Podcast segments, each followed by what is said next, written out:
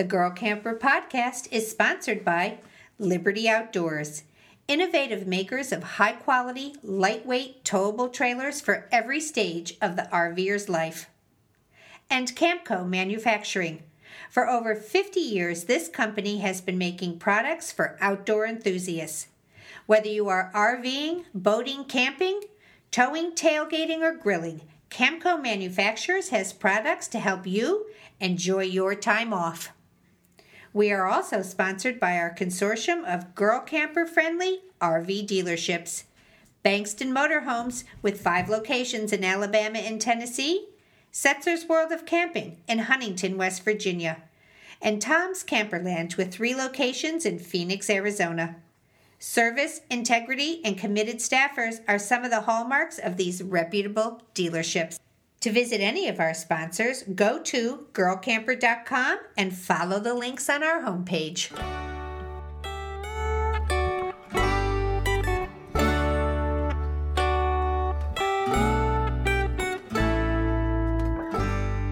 Hello, my name is Janine Pettit, and I'm a girl camper. I go places and I do things in my Liberty Outdoors lightweight towable trailers. Along the way, I meet many interesting people traveling the back roads, and I want to share their stories with you. We will talk about the qualities of what makes a girl camper and how you can be a girl camper too.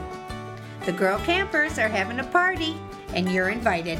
Stay tuned while I share what's happening on the back roads of America the Beautiful. Welcome! I'm Janine Pettit girl camping ambassador, blogger, and adventurous. And this is episode 136 of Girl Camper, the podcast. My topic this week is forming a regional girl camping group, and my guest is Sharon Cormican, founder of the Rocky Mountain Glampers. Sharon is a member of a few girl camping groups, but was looking for more regional campouts with women who lived in the area and had similar interests. When she didn't find those people within the group she belonged to already, she started her own group. They say you write the book you wanted to read. Well, Sharon formed the club she wanted to belong to. Stay tuned as we explore the themes of what makes a club a good one or a bad one, how to form your own girl camper group, and when rules help and when they impede. Next on the Girl Camper Podcast.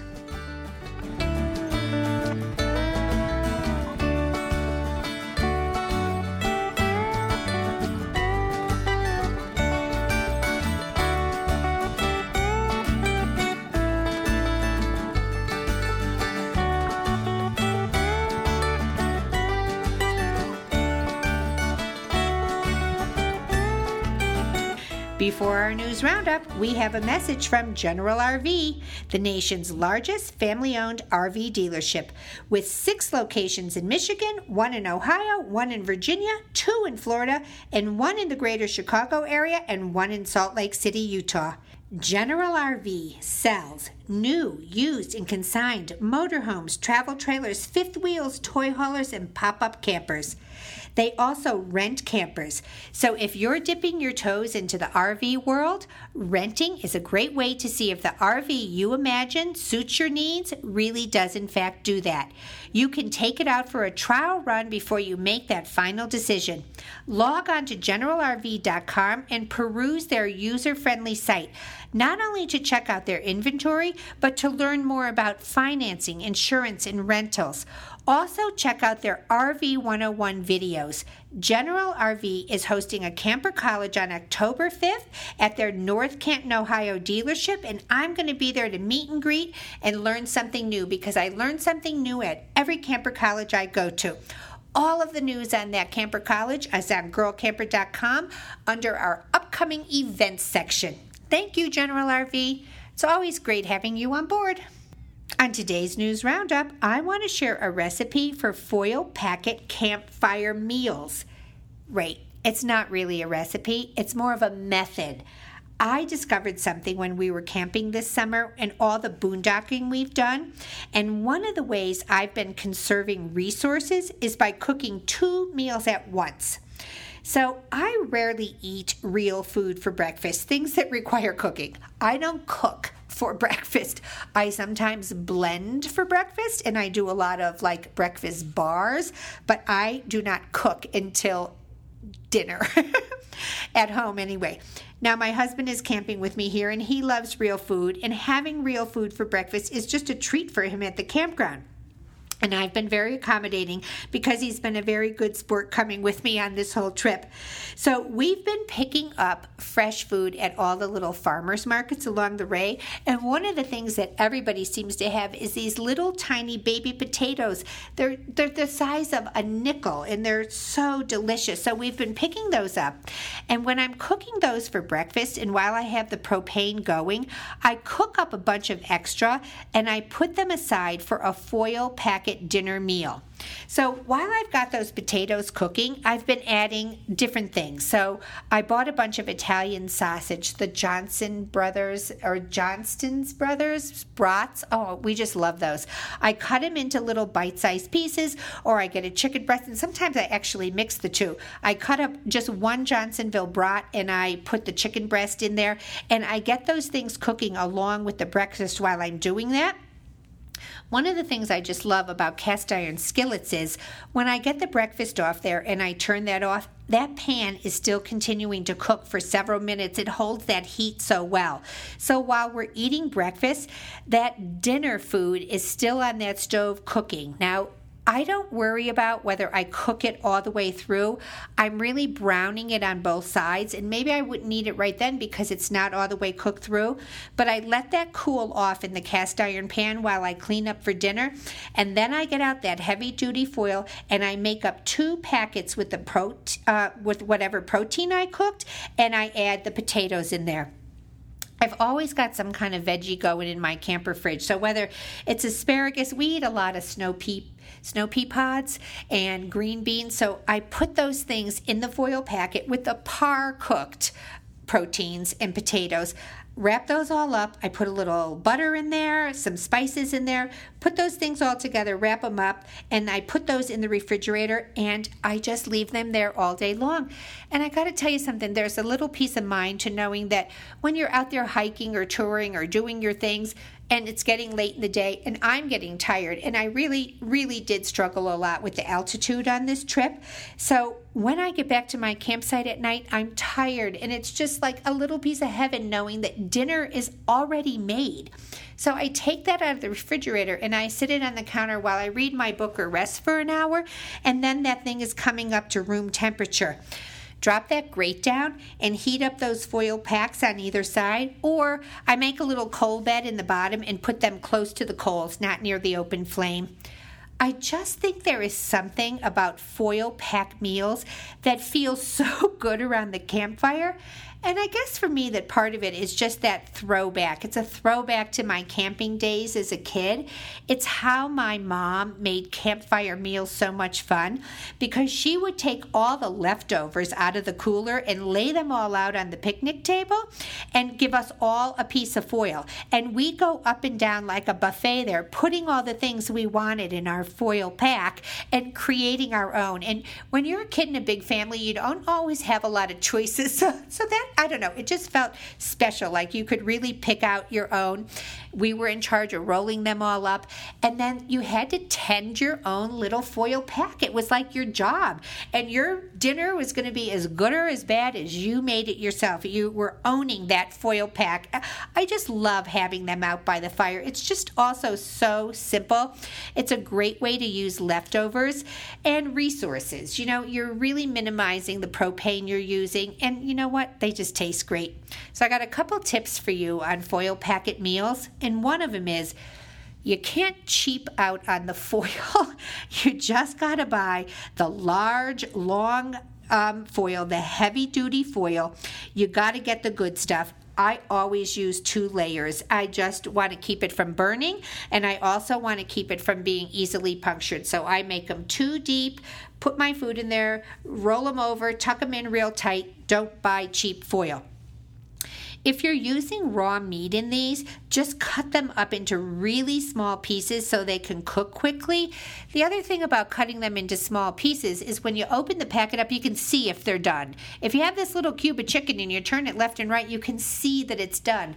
When you have a big chicken breast, it looks done on the outside, and then you cut the thing open and it's pink. So cut all your raw meat and your proteins up into real small pieces. To make foil packets really tasty and cook good, you need liquid in there. So it basically steams the food. Some veggies have a lot of um, water in them so you can get some steam going there. But I always use an even mix of butter and olive oil. So just put that butter on there, like two or three little pats of butter on there, and then spray the olive oil on there. Get a nice good blend of the two, and that is enough to get that thing really steaming and going and add some flavor to it too. I have to tell you that it's not a good idea to put this directly on the flames. I like to put it in the grate, keep it above the flames there, or get your shovel and create a little coal bed around the bottom. Just push it away so you can get your pack next to the coals and away from the flames, not too close. I prefer the grate, but you could do it that way as, as well. And be careful when you're flipping it over that you don't pierce it. The last thing I want to tell you is the way you know that it's cooking is you listen to your foil. your foil packet will speak to you. You can hear it hissing and crackling, and then you know your food is cooking. I always find that 20 minutes total for cooking these, 10 minutes on each side, is enough to get those things done. So, that's my foil packet tips. I love having those. We've had a lot of fun with foil packets this trip. We're going to be back in a minute with Sharon Cormican, girl camper and founder of the Facebook group Rocky Mountain Campers, and we're going to discuss how to create a group of your own, how to find members, and what makes a group good or bad, successful or not successful. Stay tuned. We'll be right back with Sharon.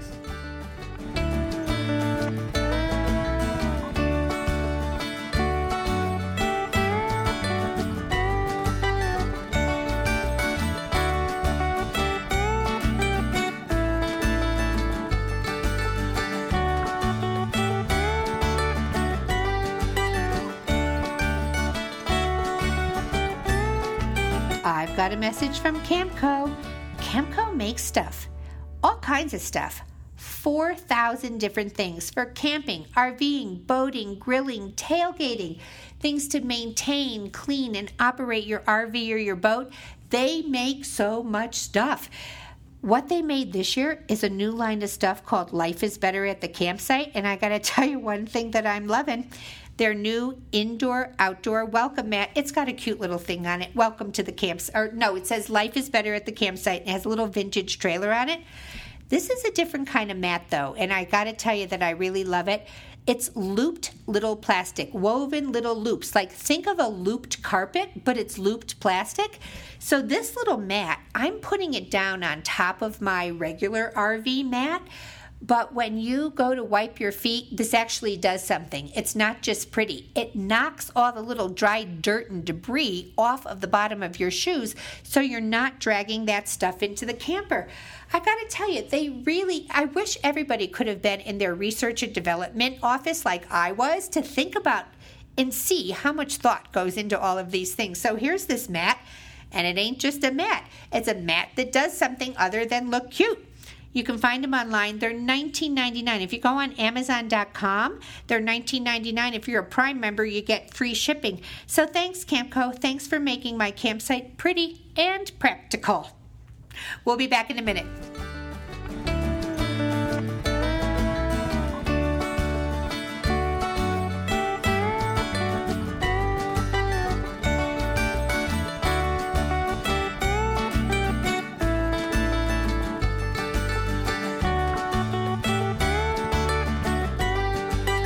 Welcome back, everyone. My friend Sharon Cormican is here today, and we're talking about forming your own girl camping group. Sharon formed the group Rocky Mountain Glampers. It's a Facebook group dedicated to bringing together like minded women in the Colorado area. Today, we're talking about why Sharon and her friend Sherry started their group and how you can start one too. Sharon, welcome. Thank you for having me. I haven't seen you since we were hanging out in Texas. Exactly. And now we're hanging out in Colorado. Yes. Two beautiful places for sure. Well, the Rocky Mountain Glampers invited me to come and glamp with them, and we're having such a ball. We're in Rocky Mountain National Park, which is so gorgeous. Yes, it is altitude and all. Yes, I've had a little trouble with the altitude, that's for sure. But Sharon, before we get started, I want to just I want you to tell people about you. Are, where are you from? Are, are you a lifelong camper? Tell us your story. I am a lifelong camper, uh, somewhat. I am from uh, Alaska. I was born in Anchorage, Alaska. I'm one of six kids. Um, my father wasn't around a whole lot um, back and forth when I was growing up, so I spent a lot of time with my mom, and my mother loved to camp. So we would camp a lot in the summers in Alaska. Oh boy, that must have been so pretty. It was beautiful. It, and Were you tent campers?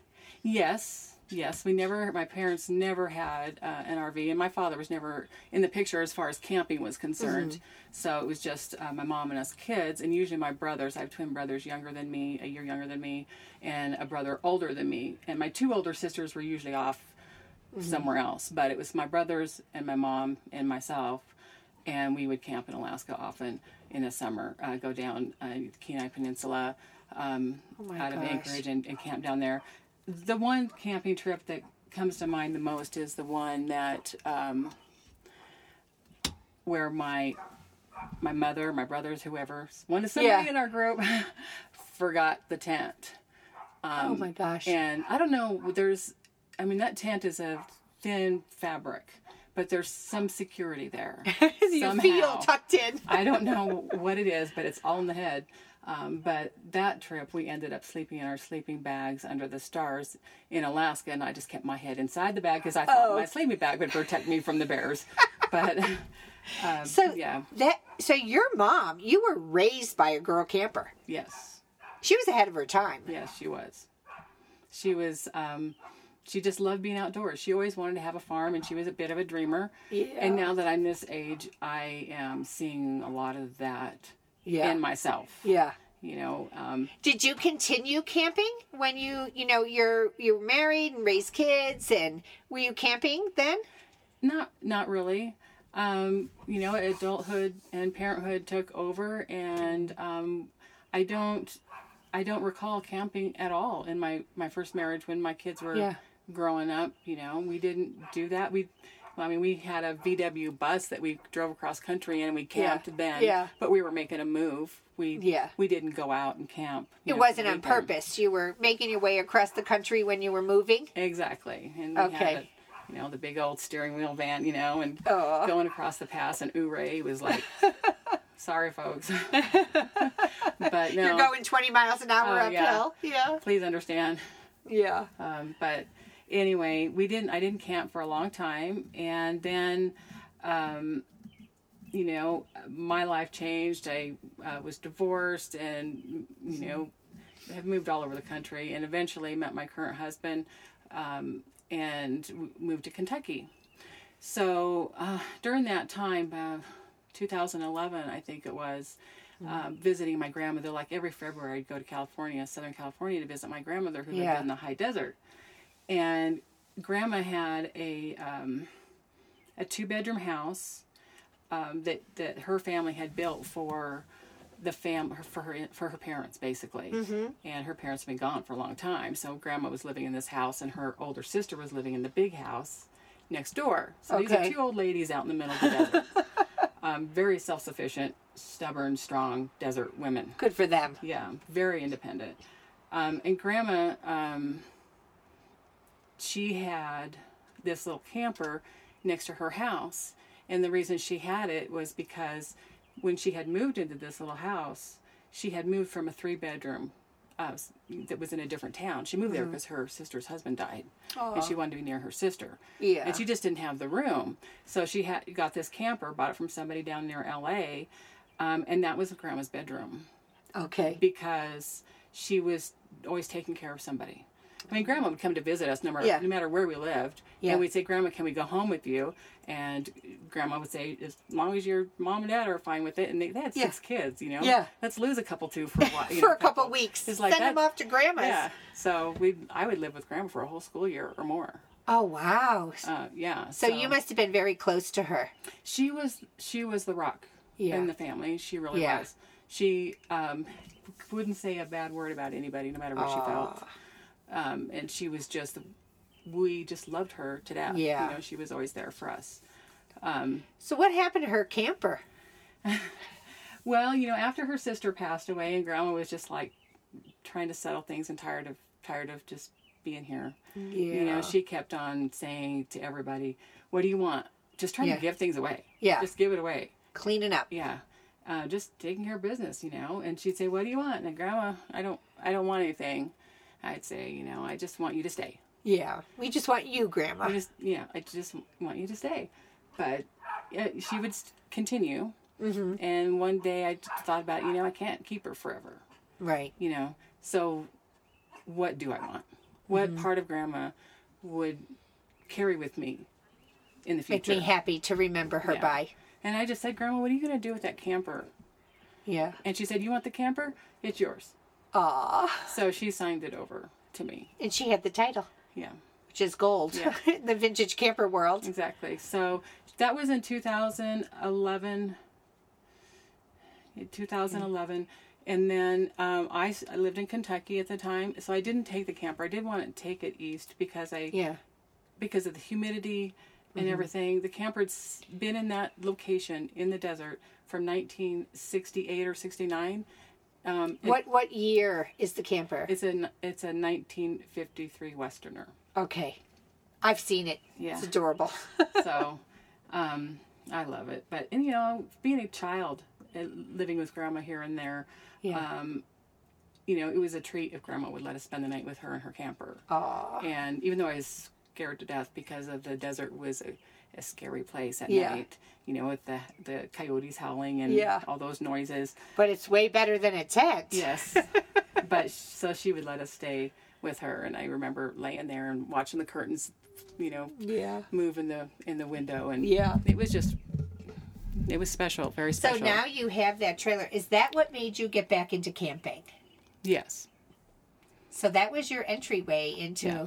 So let me ask you this because you know, you shared with me your your husband is adorable. He's here camping with us, Mark, and he was sitting out around the campfire with his guitar last night. I Mm-hmm. got called away to read stories to my nephew, and, and he's not happy with one book. It was like five, right. but you know just how much fun to have that nice little group of campers here and husbands were in on this trip and you know I I think that's so important to distinguish in girl campers. It doesn't mean we only camp with girls. It means we're girls who camp, you know? And so that was so much fun, uh, just being here with all of you guys. And one of the things you told Mark when you two got married and moved to his home of Kentucky is that when the kids are grown, I want to live in Colorado. And you made that move. You're Yeah. here. Yeah. What's your favorite place to camp here? You know what? I think it's a toss up between this campground here, um, Moraine Park Campground, um, and Mueller State Park. Um, this is a beautiful location here. I love being in the mountains. I, I love the view. Um, And I, it, there's just something about being in the mountains that fills me. Yeah. this must remind you of Alaska. I mean, I've Um, never lot, been yes. to Alaska, but when I look out, I feel like I should start yodeling. Yeah, like exactly. I feel like Heidi, Yeah. grandfather, grandfather. I mean, I know. it's the, the green on the hills. Yeah. Like it's not just um, covered with evergreen trees. Right. There's just big meadows Yes. up on the mountain. It's so beautiful. and the wildlife and the beauty and the clean air and you know the the smell of the pine is the very first thing I notice when I when I come up to the mountains. It reminds Yeah. me of camping in Lake Tahoe when I was a child Oh. um, with my mom, um, wh- which reminds me that I had chicken pox while I was camping uh, as a you child. You can have them at home or you yes, can have them at a campground. and we did not go home. We were there. That was my mom. When we were throwing up, she would send us outside to play in the backyard, and she'd Right. say, "Throw up in the grass. What's the difference? Yeah. You're gonna throw up." Exactly. Yeah, my mom was like, well, Yeah. throw up. Everybody does it." Exactly. So now you're here, and you've got your trailer, and you're in this place that you love. Now, I. So I know, um, Sharon, that you belong to um, some national girl camping groups, and you and I have talked about some of the issues with these large groups and and the things that led you to start Rocky Mountain Glampers.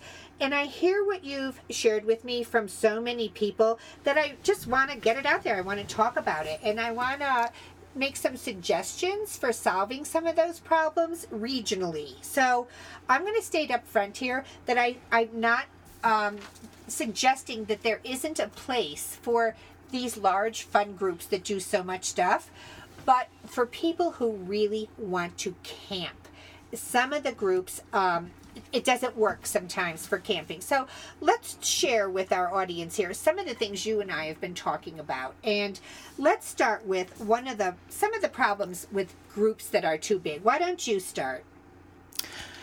Um, they become impersonal mm-hmm. when you're when they're too big, and, yeah. and you get kind of you know lost among a lot of people. Mm-hmm. I tend to be um, I'm more introverted than uh-huh. than extroverted. I kind of borderline, but it depends on who I'm with. Mm-hmm. With my with my tribe, as you call right. it, yeah. Um, then I can be more extroverted. Right. But when I'm comfortable it, with people, yes. But when I go to a new group and say I'm going by myself, um, then that would be a little bit of an issue for me because I will tend to want to back away.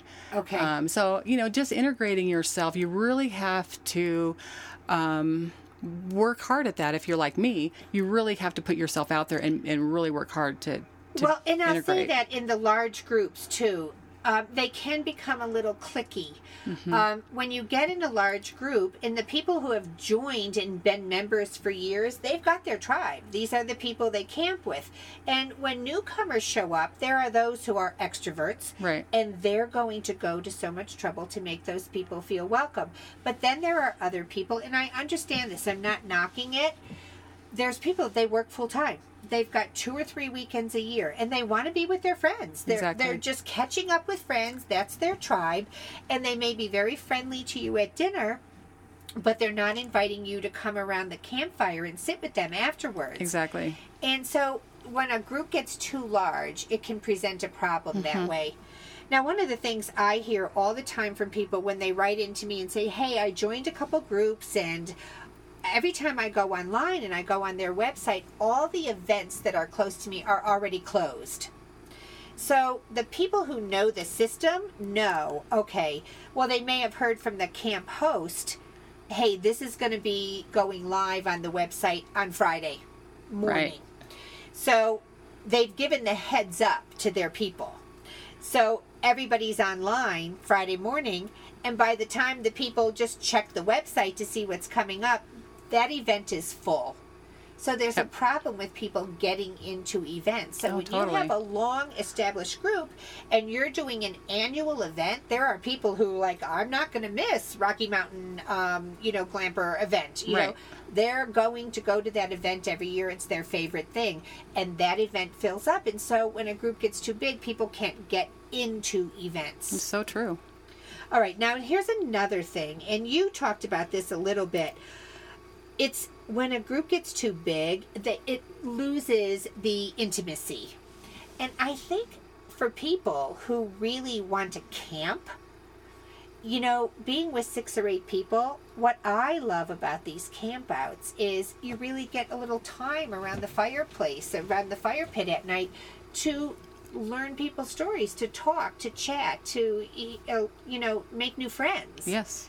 And while I love a big themed campout, and I think there's a place for that. And I never give up my memberships because, you know, once a year I just have to be silly and go out there and, you know, get my silly dress on and right. wear a crown and, yeah. and, and just leave adulthood behind. Exactly. I think that's fun to do. But when you're a person who just wants to camp, um, these campouts can, those kind of big themed things are not really what we're after. Exactly. Yeah. Yeah.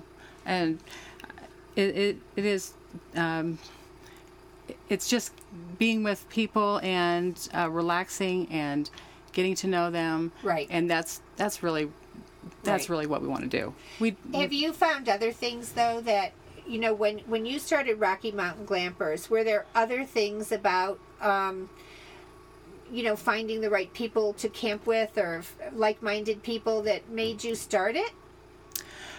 You know, it not really. I mean, what it started on accident, maybe.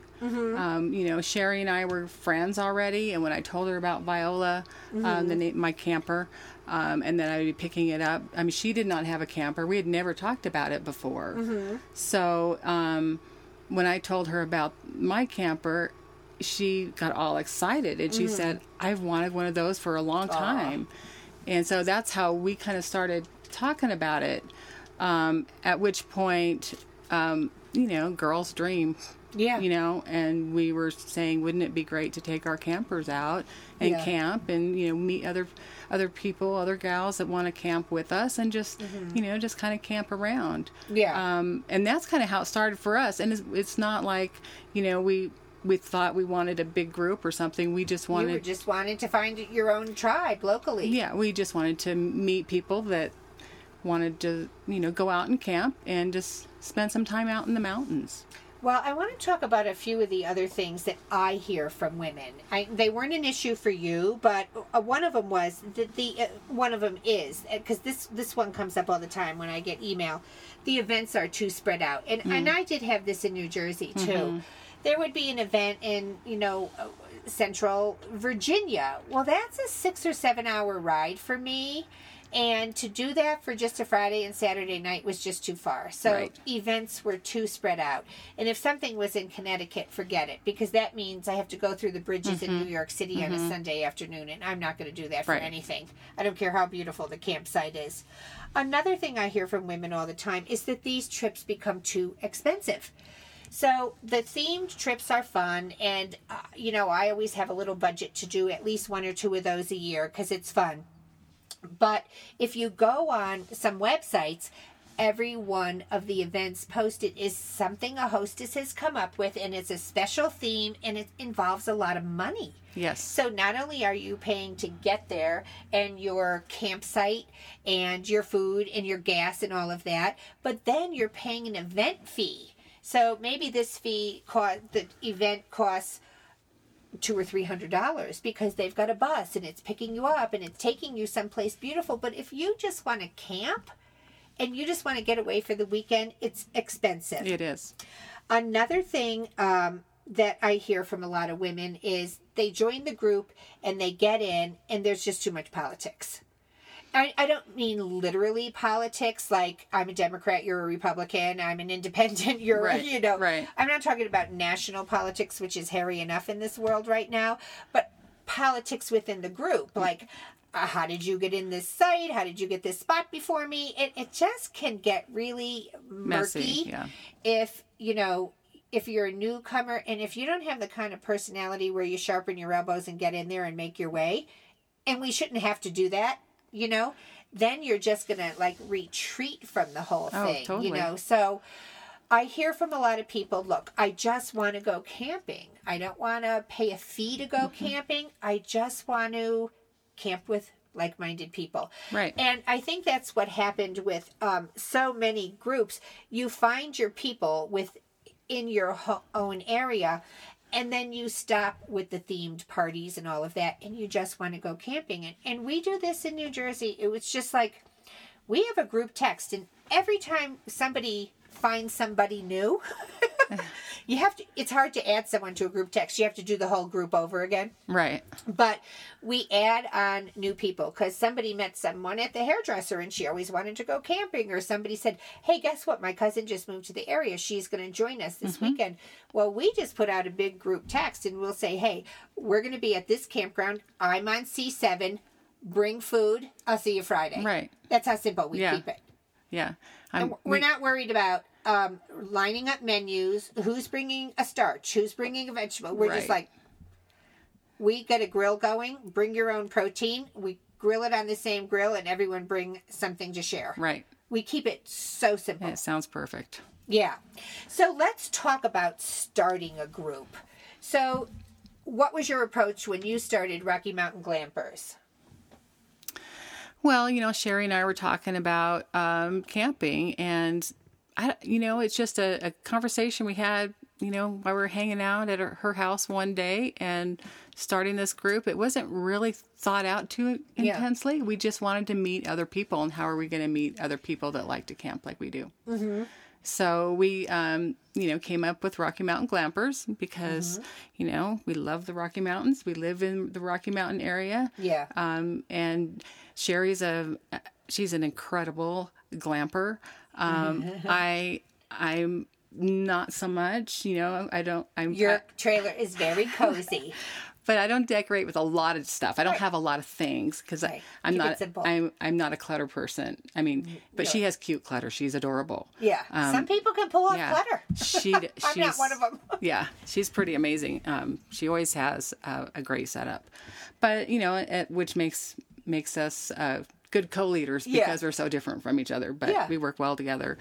Um, but really, we weren't thinking of growing it. We- it. We were just thinking of people we come in contact with. uh, You know, um, whether it was somebody on Facebook and you know that that's making some post about you know they live in Yeah. Colorado and they camp a lot. We'll send Yeah. them a private message and Yeah. say, Hey, we're a group. yeah, you know, you're welcome to join us, and Yeah. just word of mouth. It it Yeah, was so never really set out with organized. some kind of organized business plan to grow your group. No. You were just looking for No. people to camp with. Right, and we didn't necessarily want this to be any any type of income thing. We just wanted it to be, let's go camping. Yeah. You know, Yeah, it's not a moneymaker. no, Yeah. it's just we want to go camping and So meet you did it through Facebook. So Yes. Mm-hmm. you just started a Facebook group.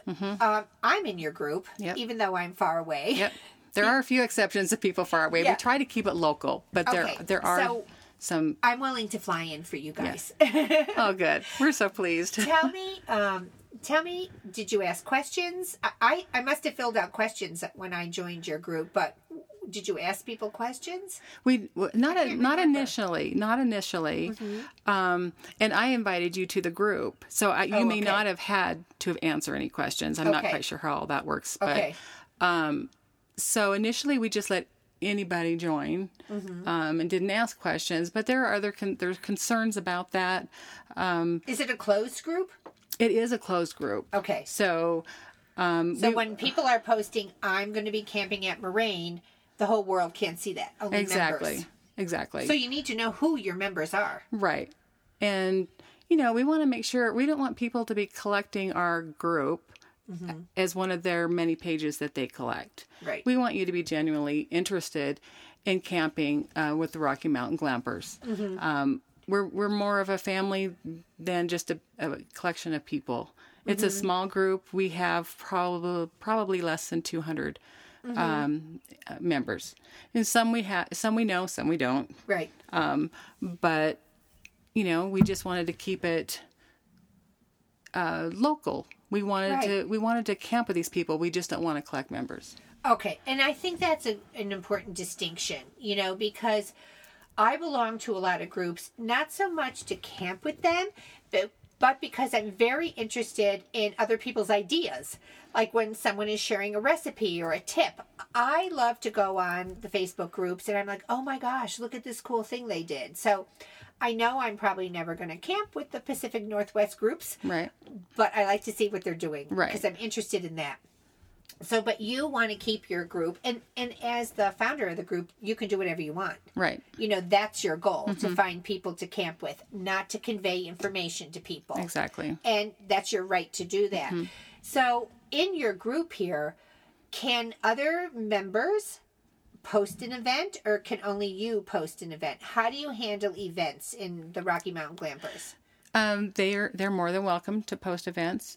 Um, but uh, and backing up a little bit um, sherry and i uh, at the end of the year uh, right after christmas most likely or usually in december just because of timing uh, we'll call together a meeting of Yeah. whoever wants to come a little social thing and to talk about the next the following summer Okay, So- coming camping year. Yes, because here in Colorado, it's hard to get a camping uh, spot.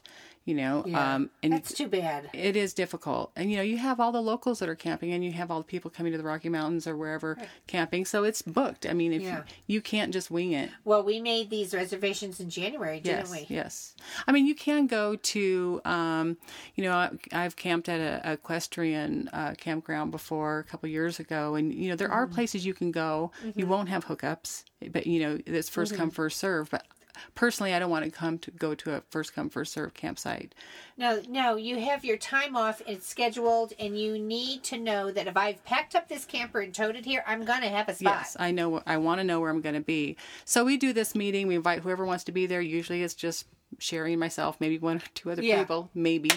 Um, and we plan out the whole summer. And then we also plan out the day six months ahead of time or whatever that time frame is uh, to figure out when we're going to make our calls and start booking. So we do that. So, like this summer, I'm camping every other weekend Good for you. this summer. So yes, a member is allowed. They're Yeah. they're more than welcome to put together an event, and if it's in a different region, um, you know they Yeah. they can even it can be the same if they've time. scouted out a campground in which it's easier to get Yeah. reservations because so i'm hearing this a lot about camping in colorado this is not uh, on a wing and a prayer here you've got to have this planned out ahead of time oh yeah, although i Definitely. drove back from mesa and but you you can usually find an open spot for one night Mm-hmm. I, I stayed in two different campgrounds driving from grand junction to here right. and I just called and oh yeah, we got a spot for you, Yeah. but it was for one night, Yes. and it was in the middle of the week. Right. You there was not a site to be had Yes. here this weekend. Yeah, and if you are willing to camp during the middle of the week, um, then you you can get into some of these places. Right, Um, but it's difficult uh, for the most part. right, Even though some of the campgrounds, well, they'll have uh, some sites in reserve where they don't advertise. they do that in New Jersey too. Yeah. The the state campground they have to keep ten open. Yeah, they do that So here. if you get there really early Friday morning, they ha- they Yeah. usually have them. Right. But that's a little secret I just let out. Mm-hmm. but most people. So I want to talk about how people can start their own book. So uh, group, you started it on Facebook. Mm-hmm. Um, you can start it on meetup.com. Definitely. You know, you know, I started Camp Like a Girl, which is not a group, but it is really where I post camper college and Mm-hmm. things like that. But you could do anything on that. And I do allow people who are willing to mentor new campers to post an event in their region. You know, if they meet certain criteria, Right. it has to be no money involved. It's not a Mm-hmm. money making thing, and it it has to be a mentor thing. You have to be willing to coach new women into it. So Yes. tha- that's my criteria for there. But you could start it on um, Meetup. I also think you can start it in your own community. Like I've spent a lot of time at the Estes Park Library in the last day and a half, and I just sitting there waiting for Rick to come back and pick me up and reading the bulletin board there. It's such a community here. Definitely. So there's all kinds of places in your community that would sponsor something like this. You could you could put out the word and have a meeting at your local library, a church basement, you know, any kind of group. You could get all the mothers of Girl Scouts and say who wants to grown up Girl Scout. So there's all kinds of ways that you could reach out in the community and find people oh, to camp with. definitely. So what I want to talk about right now is um, how to, when you let's say let's just focus on Facebook for a minute here. So you've got this Facebook group, and to you it wasn't important to grow the group. You kind of just let your group go organically. It grew itself. It grew itself. So where were you finding members for your group? Well, online on Facebook, you know, Yeah. people we just kind of ended up having conversations with on Facebook Yeah. and inviting them, but also, um, you know, as we put together our campers and and do our sewing and our, Yeah. you know, our planning and just meeting people at the fabric store or at Michael's or Hobby Lobby, you know, just Yeah. any anywhere anybody along the way, you know, they they always ask you, you know, what are you making or what are you doing or Yeah. uh, we would talk Just to them about them, it. so them. it just just happens, you know, and just meeting people. Meeting people, yeah. We've never had to And then to people must solicit you too, because you could go on to a search in Facebook and just type in glampers. So if you lived in Colorado, the group Rocky Mountain Glampers could come up, right? and then they would have to Mm-hmm. ask for membership. Yes. So Yes. they might find you, or you might find them. Yeah. I want to talk about some of the ways people. Let, so let's just say you are somewhere in like eastern Kansas and you belong to national groups, but there aren't many people near you. So, some of the ways women can start a regional group of their own. So, you can start it on Facebook, you can start it on Meetup, you can find a local chapter, your park system in your township. You know, usually there are people. Mm-hmm. I find that Facebook Marketplace, I know Facebook Marketplace is where you sell things, but on the Facebook Marketplace by me, people are always reaching out on there saying, hey, there's going to be a meeting tonight about the new traffic light on the corner of blah, blah, blah, if Right. anyone wants to come. Exactly. Or, hey, there's an Al Anon meeting going on in Right. this church basement. So Yeah. I think you could get a community spot Mm-hmm. like that and say, hey, I'm hosting a meeting at this coffee shop in town. It's for women who might want to be interested in getting outdoors, going Exactly. Mm-hmm. camping, learning about nature. And so you can reach out that way on Facebook Marketplace and find some people. Right. One of the things you did, which I love, is you had Rocky Mountain Glamper business cards made up. Yes. So when you were in Michael's or at a campground or something, you could give those out to people. Yeah, that was a lot of fun. You know, I made cards for myself and for Sherry, and we would just carry them around. And if the opportunity came up to, to give them out to people and we want them to look us up on Facebook, we would give them out, and, you know, they would sign up. And Yeah. we meet new people every year. So you can start this Facebook group. Um, you could let it grow organically as you do. You could have a set of business cards, and just I always have cards on me and give them out to people. Another thing you could do if you're interested in growing your group in your area is Facebook really allows you to target. So you could do a boost on Facebook, but you can be very choosy. Like you could do, you could do it like with 50 miles of my location Right. and then you can target say you want to target women from age 30 to 65 you know so you're really not wasting your time and money and then you can even choose people's interests because facebook knows everything about you Exactly. They do, They unfortunately. so if you've ever liked an REI ad Yeah. or something on Facebook, they know it. So Right. they will target your people. And I have found when I'm uh, posting an event, that is really fruitful. Yes. I usually don't do that unless I'm going to be someplace like a couple years ago. I I did an event in um, Phoenix. So I targeted the women's hiking groups, kayaking groups, women outdoor groups in the Phoenix area and an ad for a camper college in Phoenix and 60 people came. Wow.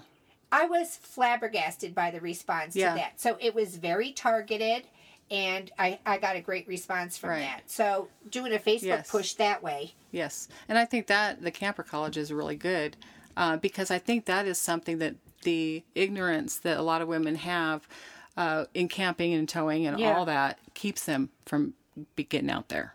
Yeah, and that's why we do those kind of things. We want people to know, hey, we understand that you may know nothing about this, but it's just a skill set you haven't learned yet. Exactly. And we're here. You want to put people at ease and not feel like you have to be an expert in any way, shape, or form in order um, to come on board. Right.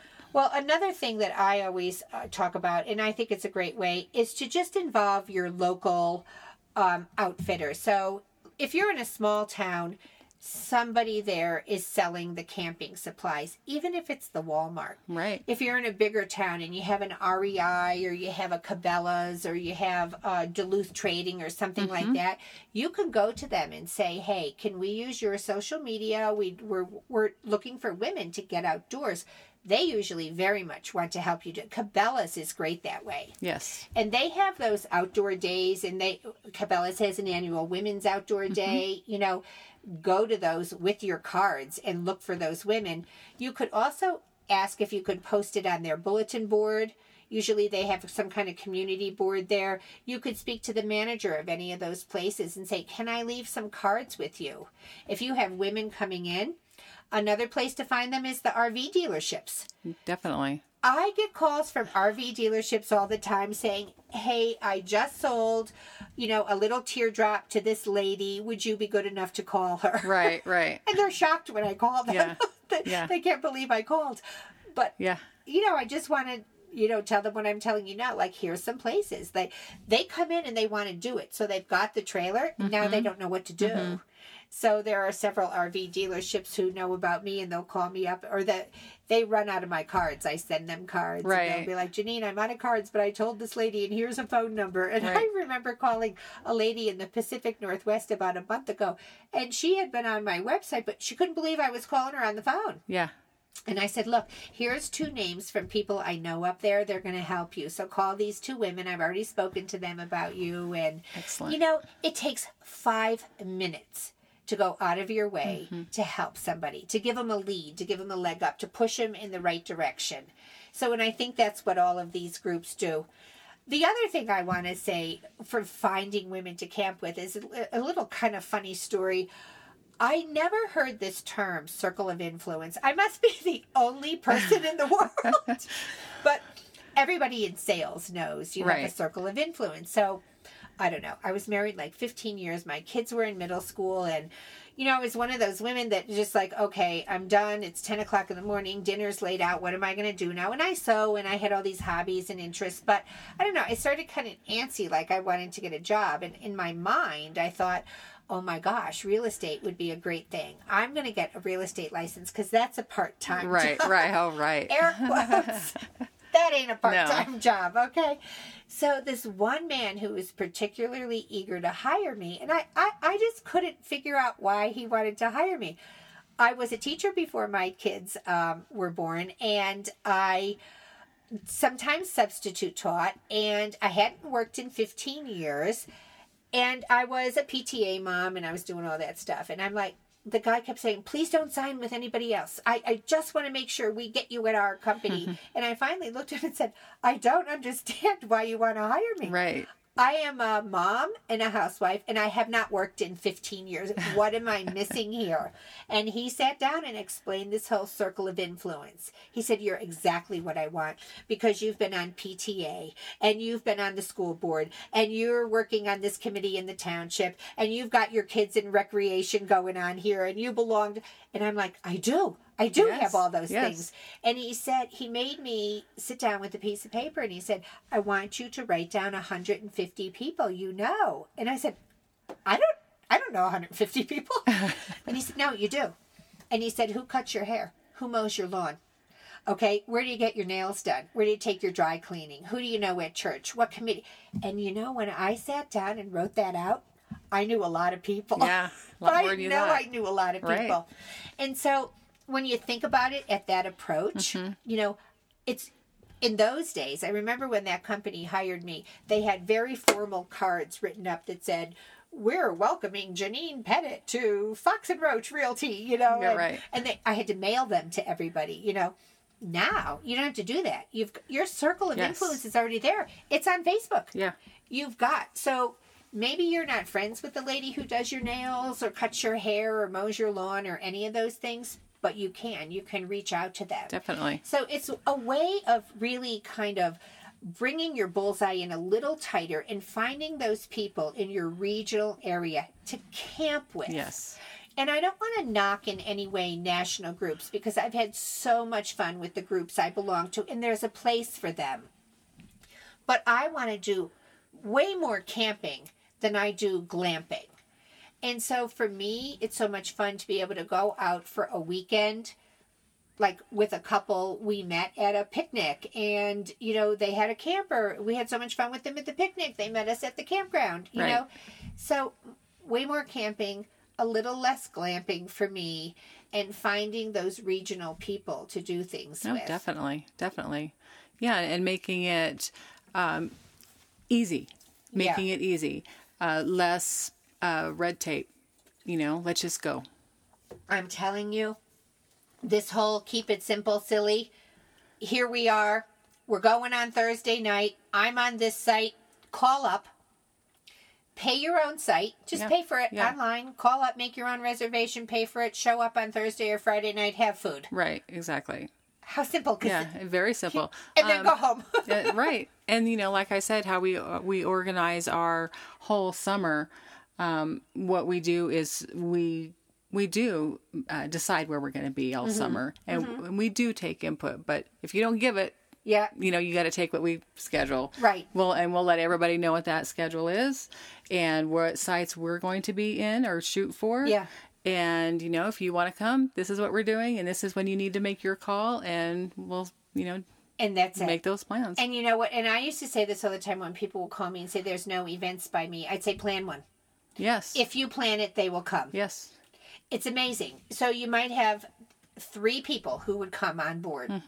And the next time you do it, it might be six. Mm-hmm. Yeah. And the next time you do it, it might be 8 And frankly, I think that's a good group right there. Yes. I, I, I like campouts. Like we've had so much fun here this weekend. You get to talk and visit people.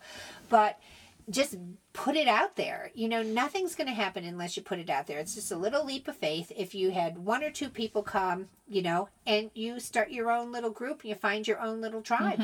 Yeah, and I mean, really, and it's maintenance free. Really, once we get past all the scheduling and Mm-hmm. Right. and just you know telling people about it, we're it's we're done. We're planning our trips you know, on our on our own. Sometimes we'll have a themed trip, you know, where we have a, a themed party or something Yeah. like that. It's fun once in a while. But you're not obligated to do any of it. If Yeah. you don't feel like dressing up or whatever, don't dress up. I want to you know? say that to women out there who you look at it and go, "There's no way I'm going to walk around with a tiara on my head." Right. But do you know how many times where I'm at an event and all the girls are dressed up and they're having fun and they're being silly and it's great to shake off reality and have that fun.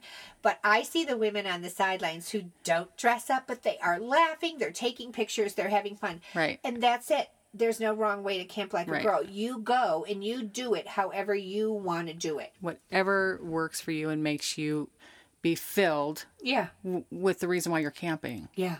You know because that's really i mean th- like you mentioned earlier i mean this day and age life is crazy Yeah, it's tough. and some of us still work during Yeah. the week and when i come camping and i love it here Yeah. here in moraine because there's no signal i know that's a challenge for you but there's no signal and so my work can contact me if they wanted to Yeah. you know That's nice. You're checked out. I'm checked out, and uh, and this is what I like. This is what fills me, and You're I- restored. it makes it easy for me to forget my weekday Right. business. Right. You know. Yeah. So that's it's just whatever fills you. Right. You know, don't feel pressure to do anything more than Yeah. what you feel comfortable doing. Right.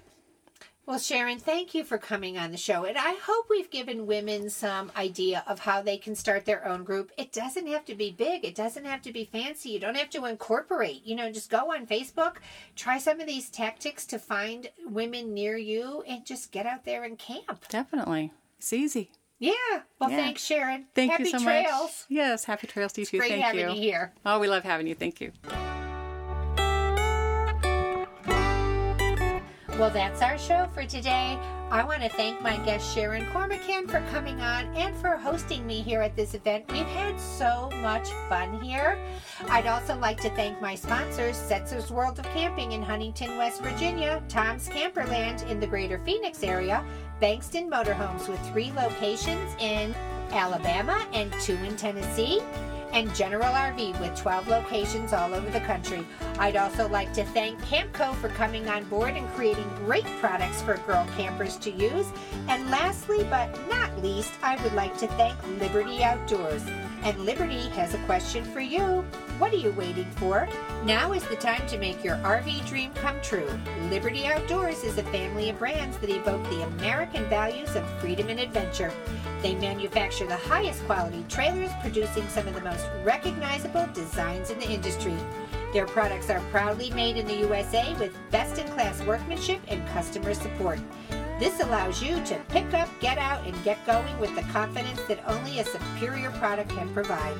Liberty wants you to experience the journey with the peace of mind you've earned. To take a look at the Max trailer in their Little Guy brand or the new Parkliner, head over to girlcamper.com and click on the link. Liberty Outdoors, they're building something for every stage of the RVer's life. Which one is for you? I'd also like to thank my producer, Stephanie Puglisi, for putting this show together. That's a wrap, everybody. Happy trails. Get out there and go places and do things. See you next week.